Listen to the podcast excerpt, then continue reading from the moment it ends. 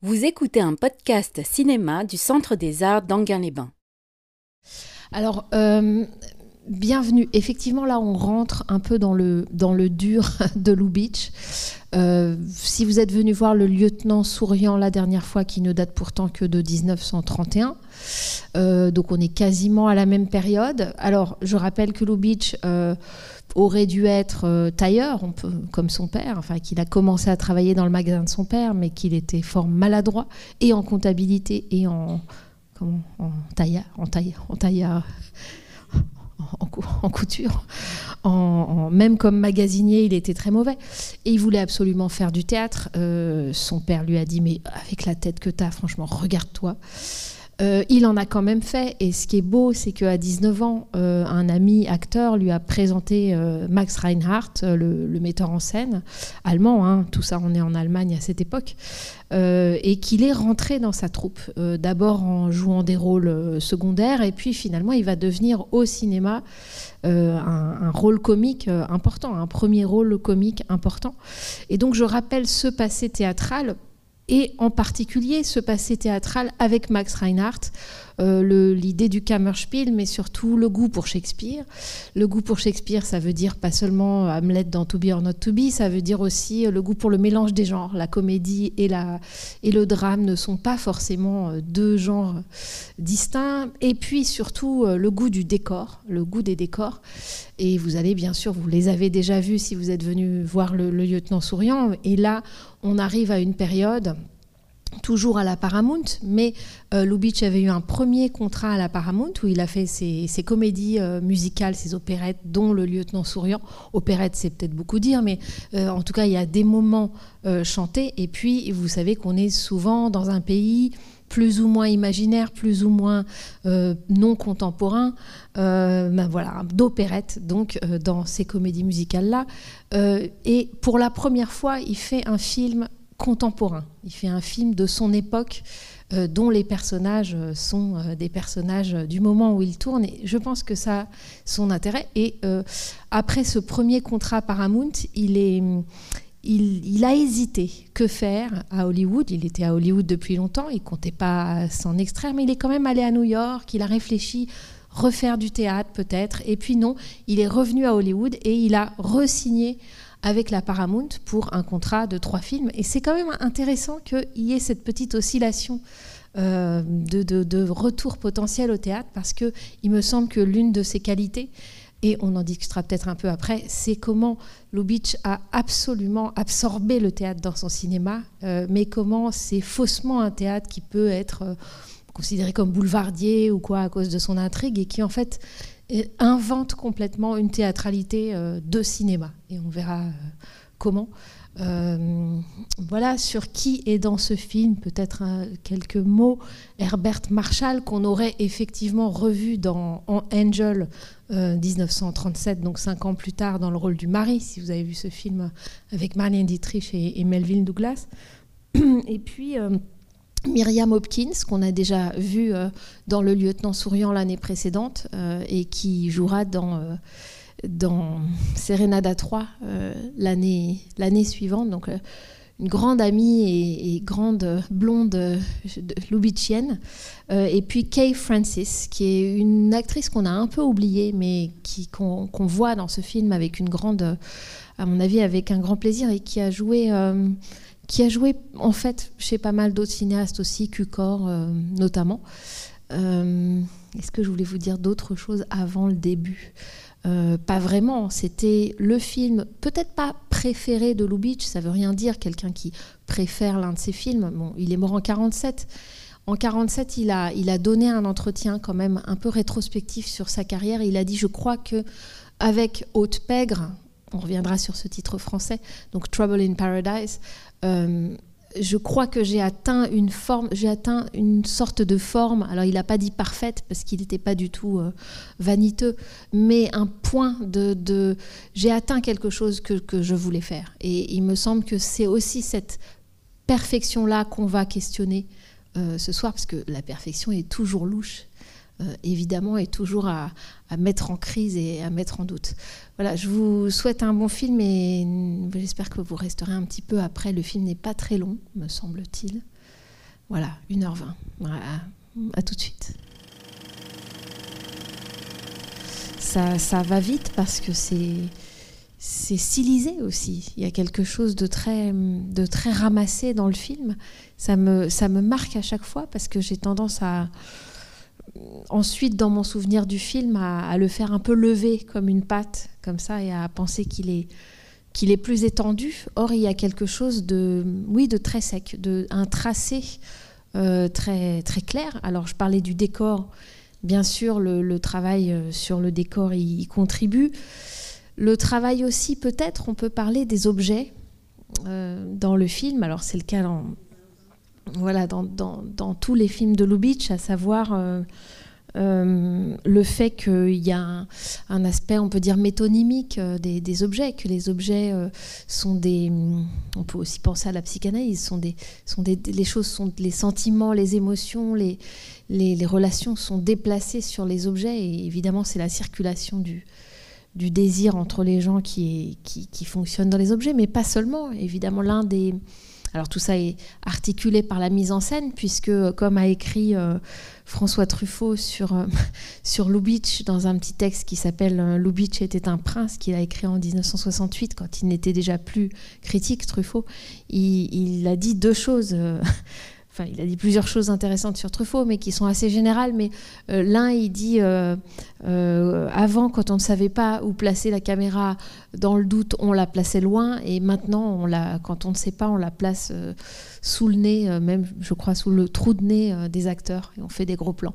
Et donc ce qu'il admirait déjà chez Lubitsch, c'est ça, c'est-à-dire ce sens de la mise en scène qui fait que on voit énormément de choses, et que quand il y a un insert, c'est-à-dire un très gros plan sur un objet, avec parfois des mains qui le manipulent, eh bien on s'en souvient, et par exemple on se souvient du plan euh, sur le cendrier en forme de gondole qui a son, qui a son rôle dans la progression, on peut dire slow burn, c'est-à-dire dans ce, ce, travail du gag qui est en plusieurs, euh, qui, qui, est sur toute la longueur, ce qui fait que euh, on ne rit pas aux éclats. C'est pas un rire, euh, c'est une sorte de sourire. C'est quelque chose de qui a l'élégance aussi de ce qui est montré, de la façon dont les gens sont habillés, sont leur gestuelle, les décors, etc.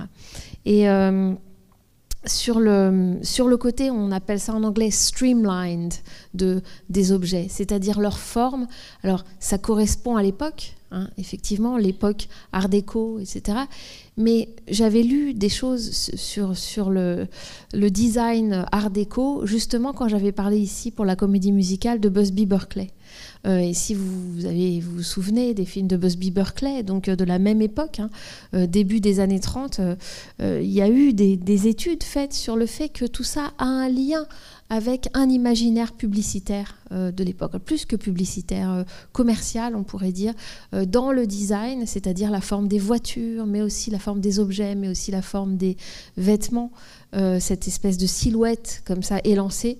Euh, et, qui, finalement, c'est pour ça que je pense que c'est important que ce film-ci soit un film contemporain, le premier film euh, que Lubitsch tourne dans un monde actuel du moment où il tourne.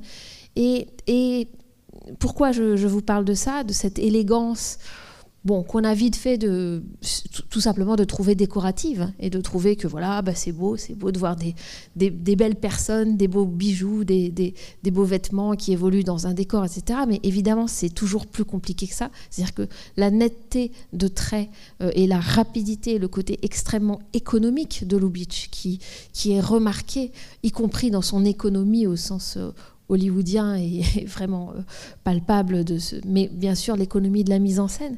Euh, ce côté donc oui, quasi, euh, cette, séduction de, ces objets, de cette élégance, qui va avec un imaginaire commercial, sinon publicitaire de l'époque, il est à relier, je pense, avec le fait qu'il y a un rapport très serré qui est tissé dans le film entre le désir et l'argent si vous voulez. Et, et c'est une évidence, puisque ce sont des pickpockets et que euh, c'est extraordinaire dans le scénario du scénariste qui préférait, qui est Samson Raphaelson, donc qui fait ce scénario, qui écrit ce scénario-là, mais auquel Lubitsch contribue. Il a toujours coécrit tous ses films. Billy Wilder en a témoigné, lui qui a aussi coécrit avec lui deux films, La huitième femme de Barbe Bleue et Ninochka, donc un peu plus tard. Euh, eh bien, cette idée que l'argent et l'amour euh, participent d'une même circulation. Voilà, c'est ça que je veux dire. Et il me semble que c'est le film dans lequel on le voit de la manière la plus pure, euh, puisque ce sont des pickpockets.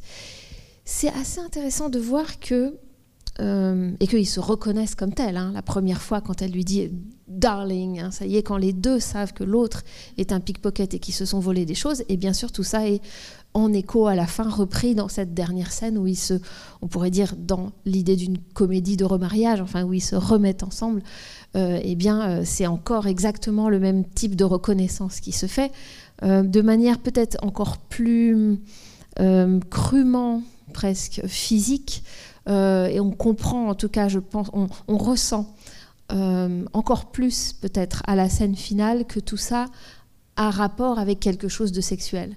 C'est-à-dire que peut-être dans leur rencontre, dans leur première rencontre, quand ils se volent des choses dans le petit cabinet particulier, le, restaurant, euh, il y, a un érotisme euh, évident de ça, de, savoir que l'autre vous a volé quelque chose qui était euh, sur, vous, en fait, donc qui vous a palpé intimement. mais à la fin, on comprend que c'est vraiment ça, c'est-à-dire que c'est une intimité physique euh, qui les lie euh, complètement, qui fait que. Donc je trouve que ça, ce lien entre quelque chose de très intime, de très sexuel, hein, puisqu'on est dans ce qu'on appelle en français la comédie sophistiquée. En fait, en anglais, on dit sex comedy. Euh, donc, euh, c'est, mais c'est dans Haute Pègre, euh, Trouble in Paradise, à la fois l'air de ne pas y toucher du tout, tellement tout est justement dans, la, dans l'élégance, et en même temps extrêmement cru quand on y pense, de relier le désir et la transaction, parce que c'est, c'est violent en réalité. Et c'est, c'est ce qui nous a, ou ce qui vous a fait rire à la fin, à savoir je, ne veux pas de votre argent. Et puis, euh, deux minutes après, eh bien, vous pouvez bien dépenser. Euh, vous avez dépensé 125 000 euh, dollars pour un sac, vous pouvez bien dépenser 100 000 dollars pour lui.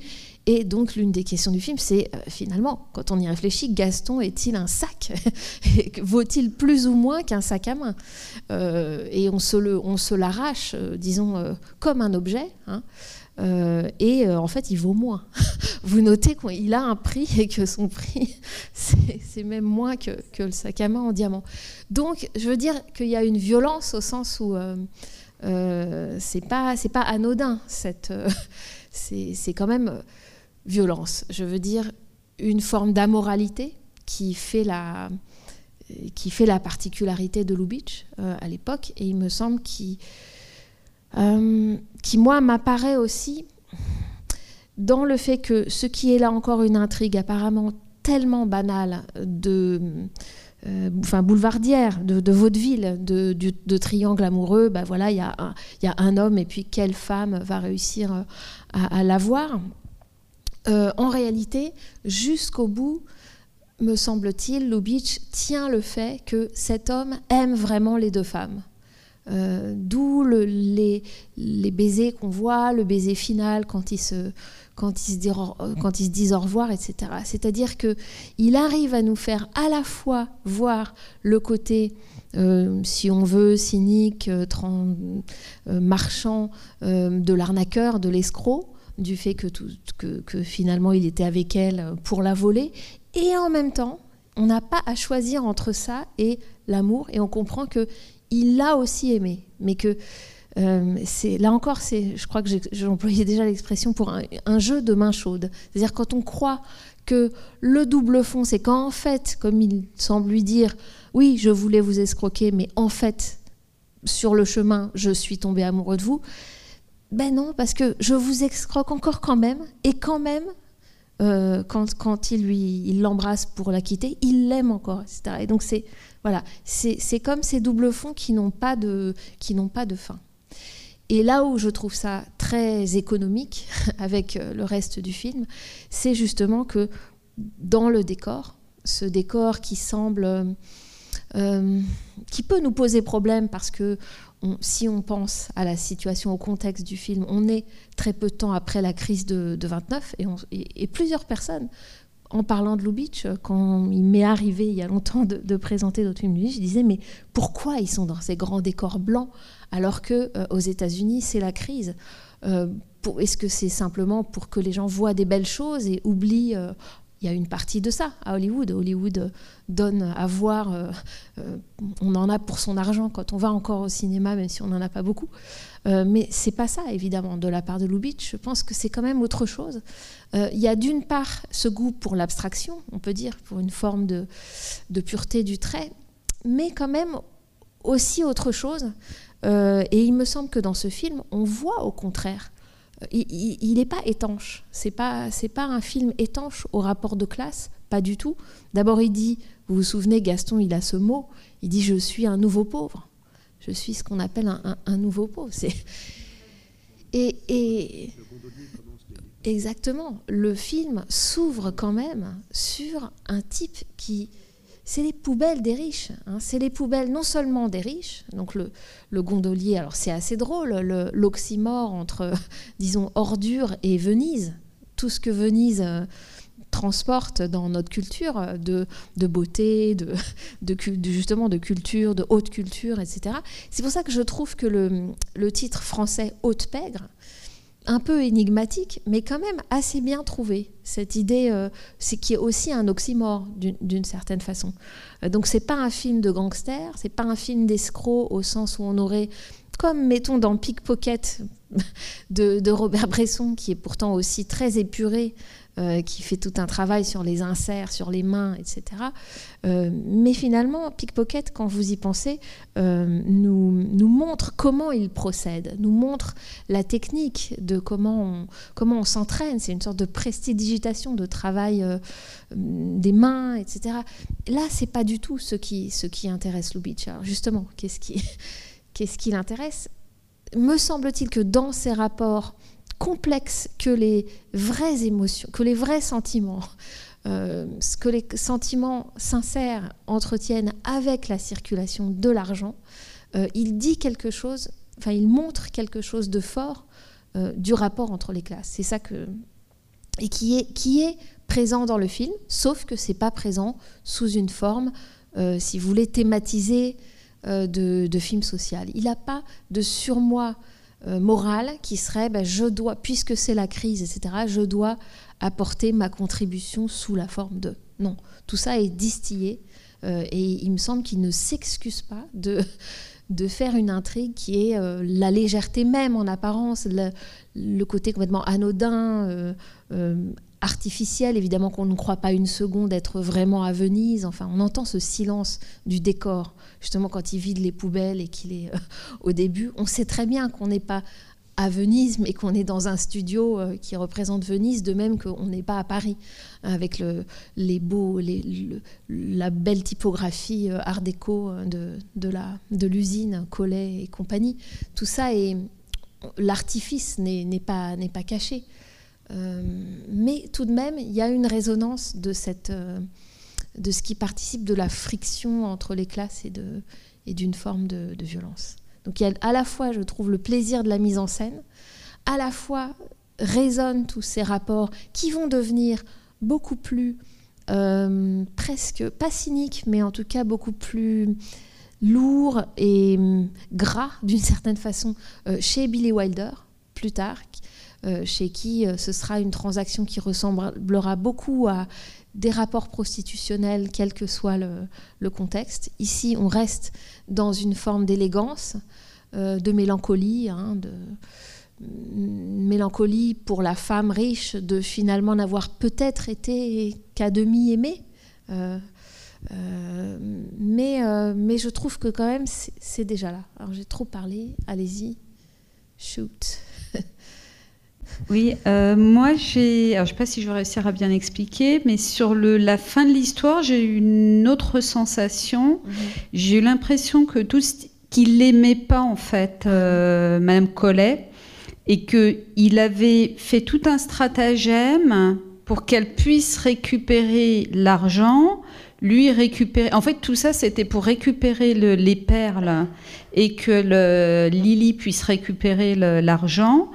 Et sur la scène finale, on a la, vérité, c'est que ça reste des escrocs et que tout ce qu'il a fait dans la fin, lui dire qu'il aime, qu'ils auraient pu avoir d'autres choses, ça, ça, avait un rôle euh, de récupérer tout et de pouvoir partir en toute tranquillité.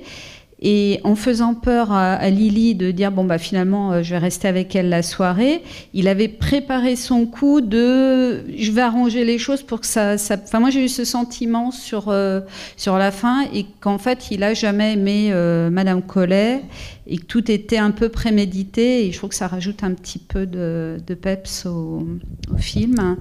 Euh, et sinon, je veux savoir, est-ce que, est que ça a été repris? Parce que moi, je trouve que l'histoire est très très bonne et je verrais tout à fait euh, refait aujourd'hui mm. ce genre de film avec des acteurs évidemment plus connus. Et Alors, je pense que oui, ça a été repris, mais je suis nulle en remake. Euh, en général, quand il y en a, je les rate parce que.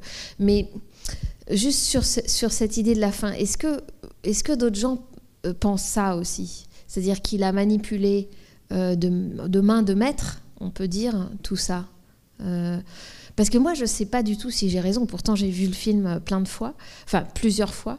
et en fait, je pense que penser cela, c'est s'accrocher à une idée de la monogamie. J'y vais, hein, j'y vais. J'ai peut-être complètement tort. Euh, mais en fait, chacun projette comme il veut. Mais quand même, il y a d'autres, il y a d'autres films de Lubitsch qui ont suivi. Et je vous parlais déjà pour le film précédent, enfin le, lieutenant souriant, où là c'est plus clair que Maurice Chevalier, bah, il choisit la princesse et il laisse tomber la, pauvre. Euh, qu'il aimait, donc ça c'est quand même c'est assez choquant même. On en parlait la dernière fois. Euh, là, c'est toujours la brune qui. Ah, bravo on a aussi, un, on a aussi des, des théories euh, brunes-blondes. Euh, oui, alors c'était dans Le lieutenant souriant, c'était Claudette Colbert, mais qui n'était pas encore la Claudette Colbert que nous, spectateurs actuels, on a connue depuis euh, New York, Miami de Capra quelques années plus tard. Donc finalement, elle pouvait tomber. à l'époque, elle pouvait peut-être être plus mise de côté. Là, aujourd'hui, on trouve que quand même Claudette Colbert, c'est quand même rude de la, de la mettre de côté. là, moi, je pense que penser cela, euh, c'est-à-dire penser que finalement tout est, c'est Bonnie and Clyde, enfin que qu'ils sont vraiment euh, fusionnels eux et que du coup ils ont une espèce de force contre la, contre les riches au fond, contre. Euh, je trouve ça intéressant parce que ça veut dire, ça fait un petit peu penser à, à ce que dit Arletty dans, dans, Les Enfants du Paradis. Vous êtes riche et vous voulez qu'on vous aime comme un pauvre à savoir, ben voilà, la richesse fait qu'on se construit une espèce de tour d'ivoire et que du coup on ne peut plus être aimé. On ne peut plus être aimé. Faudrait pas quand même en plus vouloir être aimé pour ce qu'on est, puisque ce qu'on est, c'est on est Madame Collet et compagnie. Et donc euh, voilà, elle peut pas avoir le beurre et, et le cul du crémier, si je puis dire. Et donc euh, voilà, ce serait, ce serait dire ils sont soudés euh, contre elle, contre, disons contre le grand capital aussi, ça voudrait aussi. Mais moi, je pense que c'est quand même s'accrocher à une idée de l'amour euh, qui fait que ben, finalement, on n'aime qu'une personne. Et il me semble que Lubitsch euh, est l'un des seuls, en tout cas cinéastes que je connaisse, en tout cas de l'époque, enfin classique, etc., à, ne pas tout à fait résoudre l'équation dans ses films, ou à, toujours laisser une forme de... Alors ça va être beaucoup plus clair dans Sérénade à trois, dont le titre français euh, dit un peu tout sur, sur un ménage à trois, mais dont vous aurez remarqué, si vous vous souvenez de Sérénade à trois, qu'on ne passe pas parce qu'on l'a passé il y a quelques années euh, ici, et puis qui est peut-être plus connu, mais toujours avec Myriam Hopkins, que la, dernière, la scène finale est quasiment dans le même décor que, que la scène finale de ce film-ci, à savoir dans un taxi et on se retrouve à la fin, sauf qu'à la fin de Serenada 3, ils sont trois dans le taxi. Donc on a l'impression que voilà, un an plus tard, il, voilà, il arrive à, à être encore plus clair sur la possibilité du trio. Mais il me semble que cette possibilité du trio, je vous contredis pas parce que de toute façon, c'est vrai qu'ils partent tous les deux avec les perles et tout. Mais d'une certaine façon, moi j'ai l'impression qu'il esquisse cette possibilité-là parce que quand il lui dit euh, Je suis vraiment tombé amoureux de vous, etc., et qu'il l'embrasse, moi j'y crois.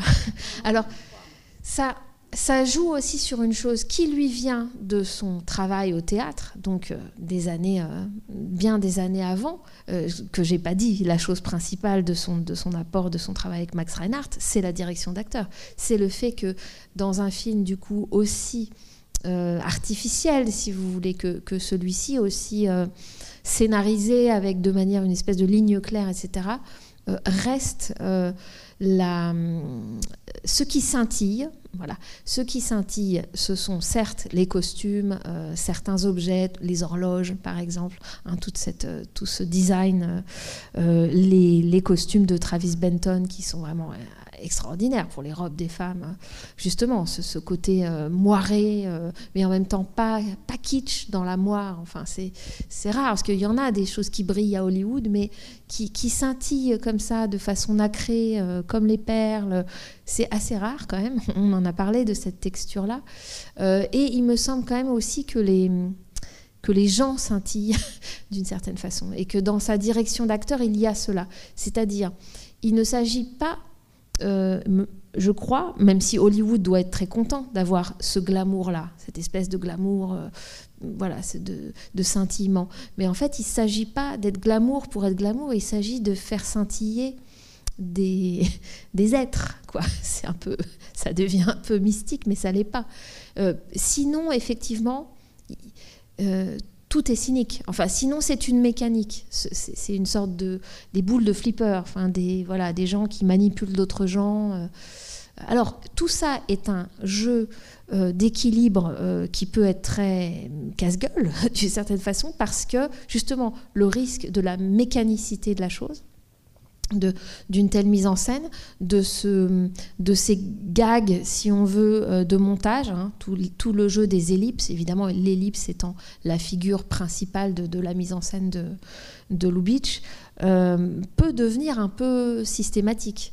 Euh, donc, par exemple, moi, je trouve très, très beau le fondu enchaîné quand Gaston et, et Madame Collet sont sur la méridienne. Non, pardon, lapsus, quand Gaston et Lily euh, sont sur la méridienne, qu'ils s'embrassent, et puis il y a un fondu enchaîné, et on voit la méridienne vide.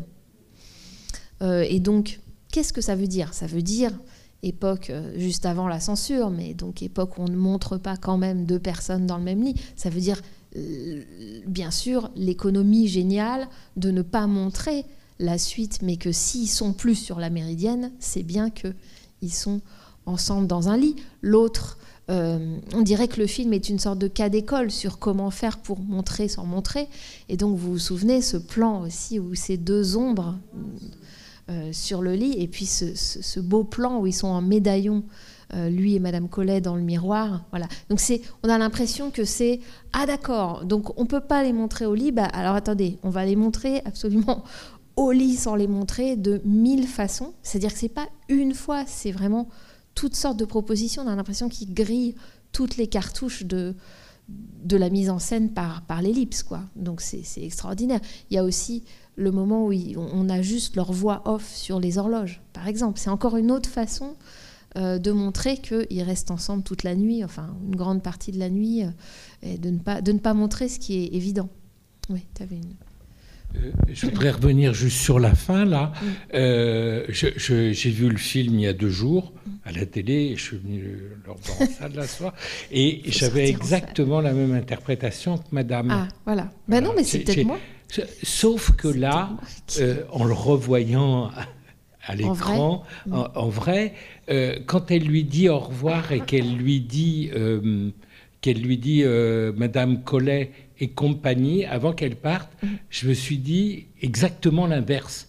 Il va pas y aller, il va la laisser tomber ah juste devant le train. J'ai complètement oublié depuis deux jours. je peux revoir Comment ça finissait? Comment ça finissait? Je me suis dit, ah oui, il va la laisser tomber et il va revenir après. Parce que là, j'ai trouvé qu'ils s'aimaient trop tous les deux là, à mm. ce moment-là. Ce qui m'était pas apparu la première fois à la mm. télévision. Et est-ce qu'on voit pas ça parce que quand c'est une très bonne projection, une copie, etc., c'est bête, mais on voit les yeux, par exemple, de Kay Francis, l'actrice brune, euh, il y a quelque chose de très expressif qu'on voit quand même mieux quand on voit ah vraiment les gens en, grand. Quoi. Bah du, coup, en, la voyant bien, mm. elle m'a convaincu, elle m'a séduit. oui. et, donc, euh, euh, il y avait ça. Et puis, il y avait une autre marque aussi dans, dans toutes les comédies américaines. jusque même dans les années 50, dans toutes les romances, il y a toujours des références très euh, marqué politiquement, là, bon, avec cet éboueur au début, mais là, qu'est-ce que vient faire Trotsky? Ah, le trotskiste. Et, je, bah dans n'importe quel film, on voit euh, euh, des tableaux de Riviera, de Rivera où on, voit, je ne sais pas quoi, des citations politiques, culturelles, avant-gardistes. Là, justement, on est l'art déco, mais dans d'autres films, on voyait des des trucs surréalistes dans les euh, comédies musicales. J'ai trouvé ça. Pourquoi pourquoi toujours ces citations assez extraordinaires? Eh bien si, et ça c'est la, euh, je dirais, enfin je réponds comme ça, il y a peut-être d'autres gens qui ont des meilleures réponses, mais c'est que euh, c'est la même chose pour la psychanalyse. C'est-à-dire on peut s'étonner qu'il y ait autant de présence de vulgates psychanalytiques dans les films hollywoodiens, y compris des films un peu euh, film de Mitchell Leisen, il n'y a pas que Hitchcock, hein, il y, y, en a plein d'autres. Euh, et à la limite, il y en a moins en France à la même époque. C'est-à-dire qu'on a l'impression qu'il y a un côté précurseur euh, là-dessus. Mais moi, je pense que Hollywood, dans la période classique, c'est un mélange, c'est un dosage génial. Enfin, euh, de, entre la culture populaire, entre la nécessité du commerce, euh, donc l'élaboration des genres, etc., pour que les gens sachent ce qu'ils vont aller voir. Tout le côté très industriel, très commercial, de fabriquer des produits qui soient bien calibrés pour que ça marche, et en même temps, euh, tout ça est, fait par principalement des juifs euh, venus euh, au début du siècle, enfin, venus dans les années 10, et, et puis ensuite une deuxième vague d'Européens comme Lubitsch en 22, comme ensuite une troisième, une troisième vague, etc. Donc beaucoup de gens de la Mitteleuropa, pas tous juifs, hein, mais, et, qui avec n'ont aucune raison de renoncer à leur culture, à leur culture respective d'abord, et euh, dans les films de Lubitsch, il y a énormément d'autres langues, d'accents. Alors on verra dans To Be or Not To Be, mais euh, euh, là, il y en a. On entend parler italien, espagnol, russe. on a, il n'y a aucune raison que les gens qui, se sont exilés à Hollywood, et quand je dis exilés, c'est pas toujours des exils déchirants, hein, parfois c'est vraiment tout simplement que, euh, comment dire, euh, remarqués à la période muette, euh, ils sont ensuite allés à Hollywood. Il n'y a aucune raison qu'ils renoncent à toute leur culture. Je veux Billy Wilder, par exemple, il collectionnait l'art moderne, il a des Matisse, il a des... Pourquoi pas Je veux dire, pourquoi, pourquoi l'américanité devrait, devrait-elle être dans les touches, par exemple? Est-ce que les touches. Euh, ah Ben oui. ben, ça, il y a de la culture de alors peut-être qu'il y en a. Bon, déjà, j'ai pas trop vu les tuches, euh, euh, j'avoue. Et d'autre part, effectivement, je pense que c'est comment dire Je pense que la comédie qu'on a appelée en français donc la comédie sophistiquée, qui en fait est beaucoup plus sexuelle que sophistiquée, mais qui dont on comprend l'expression sophistiquée en français parce que la sophistication c'est quand même à la fois celle d'une certaine société qui est souvent montrée de la haute société, même si elle est moquée, mais aussi bien sûr la sophistication de la mise en scène.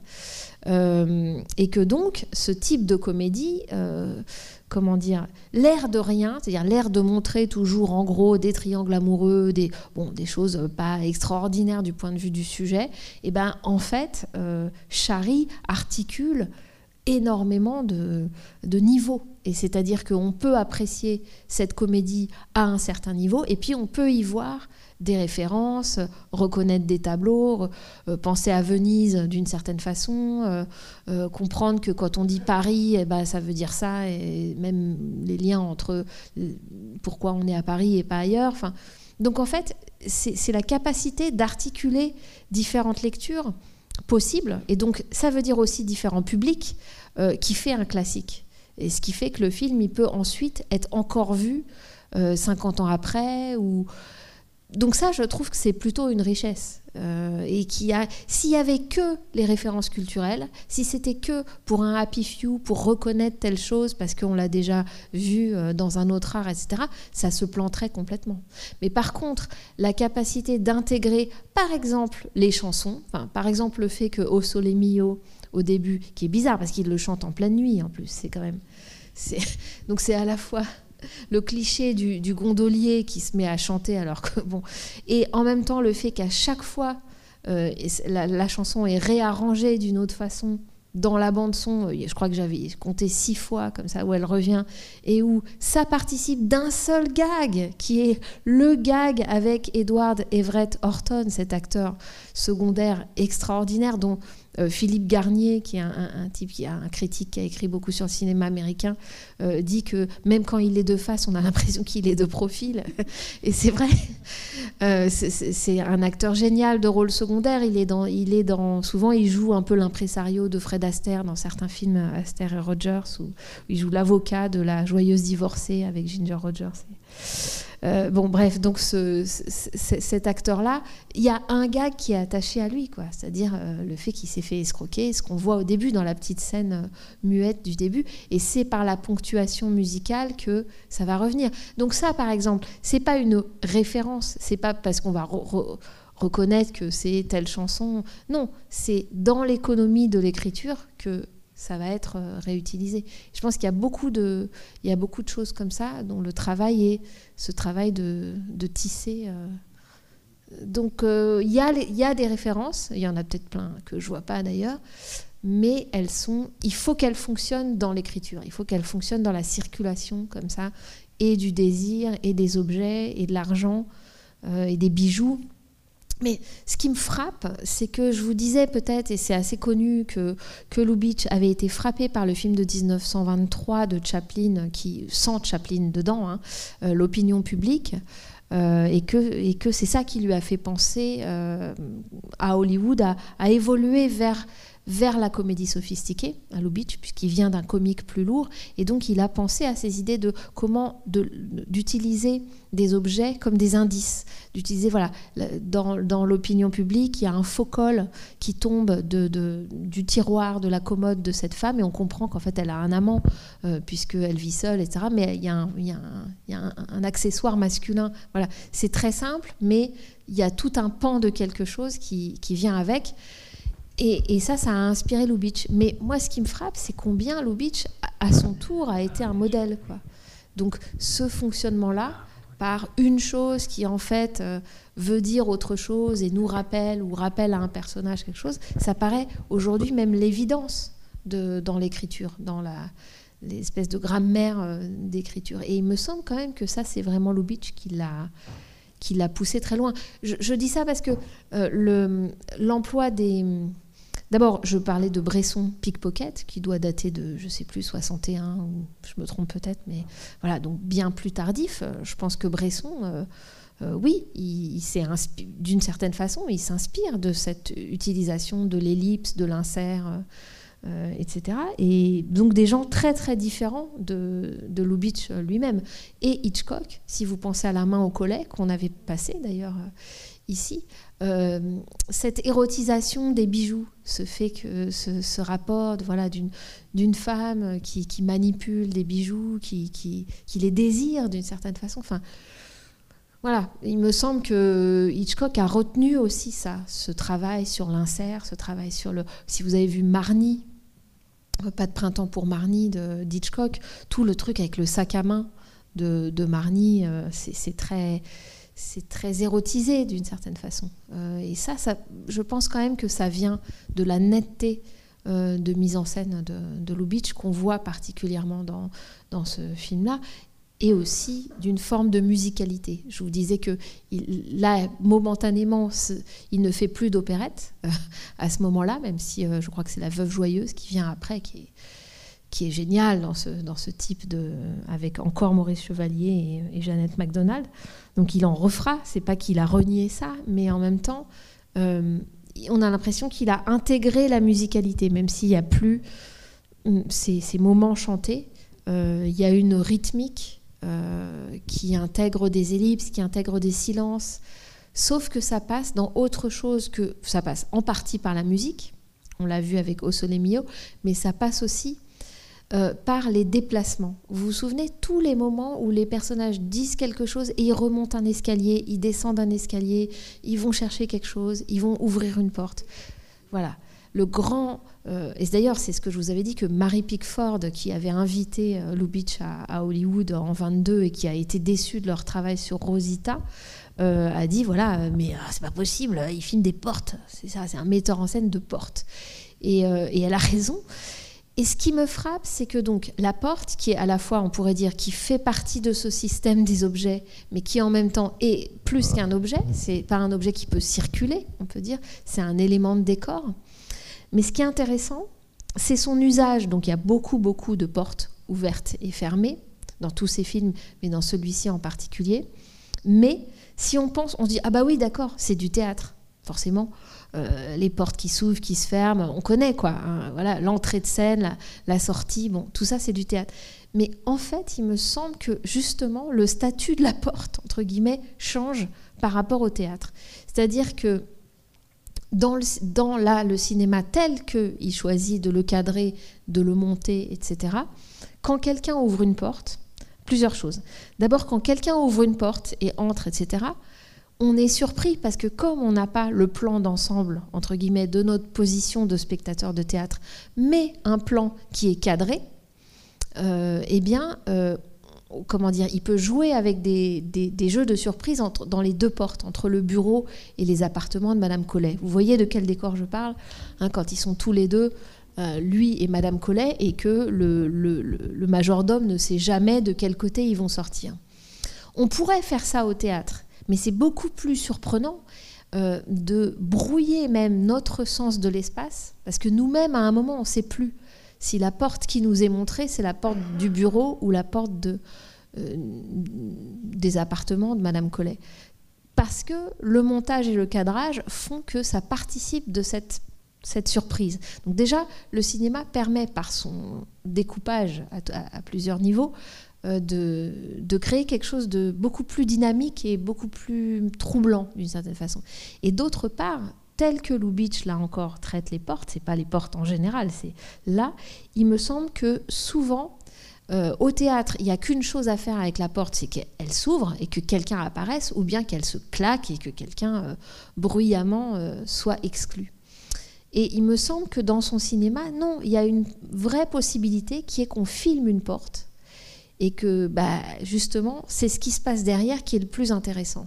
Et que euh, malgré tous les moyens qu'on a du cinéma, eh ben on va pas ouvrir le double fond, on va juste filmer le truc fermé. Et ça, ce sera le cas par exemple dans Ninochka, euh, où euh, les trois commissaires politiques invités en Occident font monter des vendeuses de cigarettes dans leur chambre, dans leur palace, et où bien sûr on ne voit pas ce qui se passe on n'a que les portes fermées et puis à un moment quelqu'un dira ah bah vous avez beaucoup fumé euh, donc évidemment ce qui se passe derrière les portes euh, c'est toujours c'est toujours du sexe. Donc ça ça dit quelque chose sur la censure sur le rapport à la censure chose qui va se retrouver chez par exemple Capra si vous avez vu New York Miami avec le, les fameux murs de Jéricho hein, qui, qui, séparent Clark Gable et et Claudette Colbert, et qui se trouve aussi à la fin de cette sacrée vérité qu'on montrera un jour.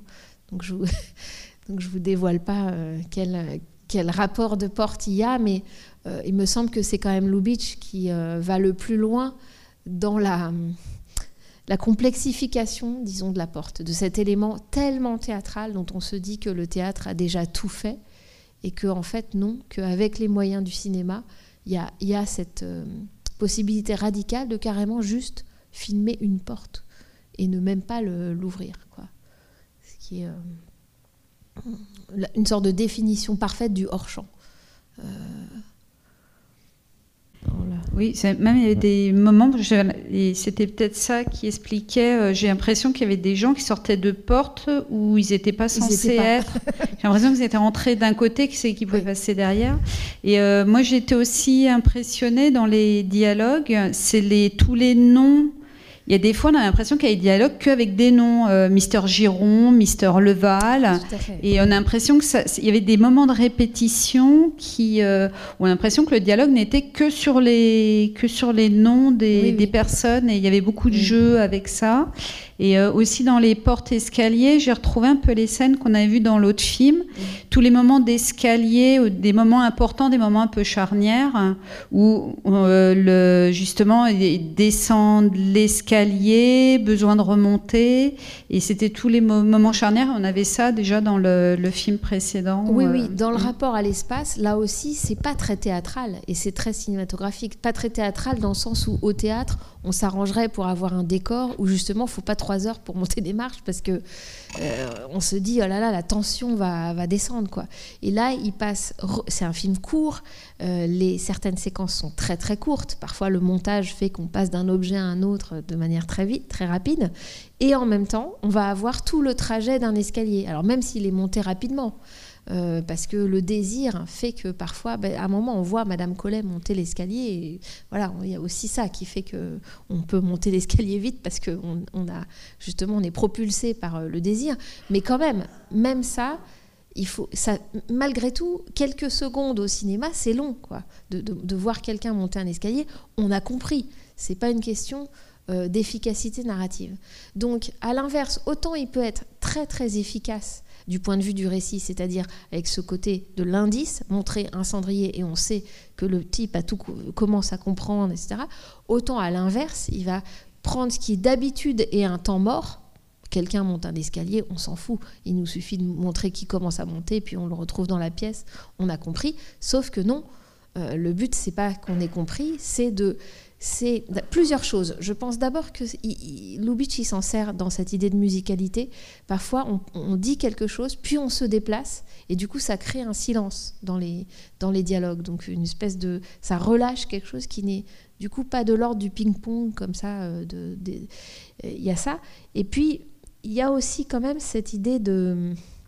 Bah, finalement, c'est plus complexe que ce qu'on croit toujours, parce que se déplacer, ça implique plein de choses.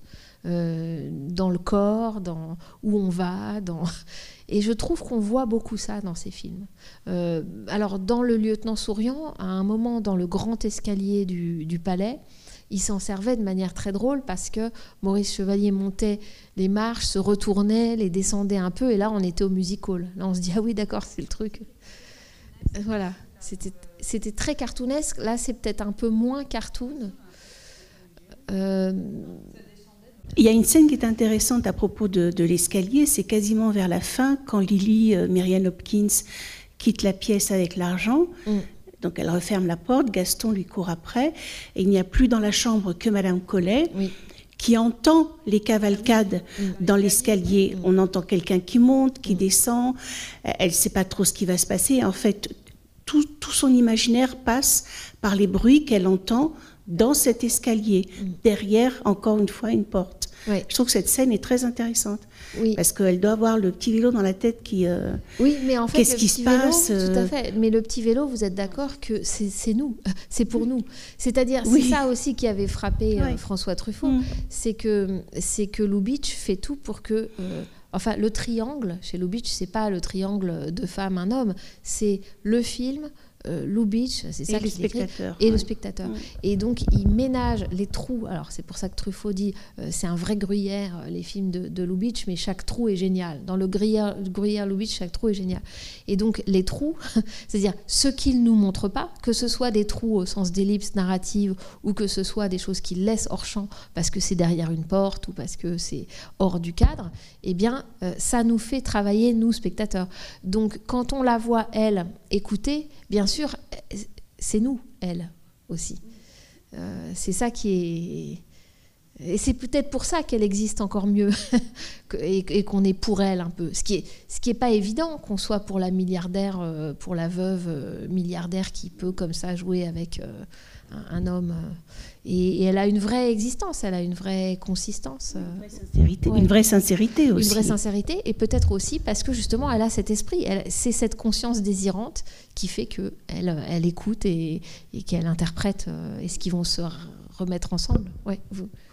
Mais une, comme une conscience euh, aussi, Lily, qu'on voit derrière la fenêtre, en toute invraisemblance du point de vue de l'architecture, il me semble, parce que je me dis, mais, d'où on est pour voir cette fenêtre? Comment la voit-on? Comment la voit-il, eux?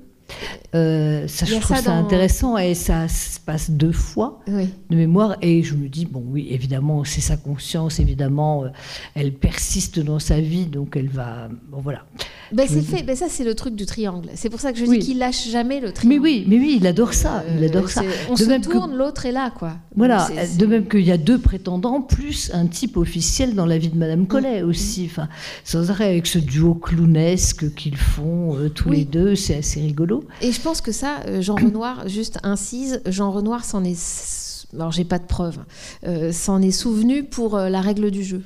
je pense qu'il y a quand même des, il y a quand même une proximité entre dans, dans ces articulations-là, deux hommes, une femme. Et puis moi, juste une petite chose sur ce gros plan, sur cette femme assise, manifestement dans un milieu social assez dégradé. Ah qui, euh, qui a ce coup de fil euh, avec cette pseudo-comtesse qu'on ne connaît pas encore, mais qui n'est que Lily finalement. Avec une histoire de chat ou de chien ou d'animal, je ne sais plus. Euh, mais en un mot, il, nous campe. Enfin, on comprend l'extraction de cette fille, quoi. Mm. Oui, c'est ça. Alors, des fois, on comprend que c'est sa mère, d'autres fois, on comprend que c'est sa logeuse. comme c'est traduit vous quand elle s'adresse à elle, c'est dommage. Euh, mais, euh, mais oui, oui, moi, je, je crois que c'est un peu sa mère. Je crois que c'est sa mère. Et ça fait un, fort. Ça fait un fort contraste. Et on n'est pas habitué, effectivement, chez Lubitsch, à, ce qu'il nous montre euh, ça, par exemple. Euh, tout à coup, là, dans le contre-champ téléphonique. D'ailleurs, il dira Lubitsch en 39 que, enfin oui, je sais pas pourquoi il a vraiment dit ça, mais il l'a dit qu'il se voyait pas faire des films euh, avec des personnages, il voyait plus faire des films avec des personnages dont on, on ne savait pas comment ils gagnaient leur vie. On a dû le lui reprocher, du coup, pour qu'il dise ça en 39.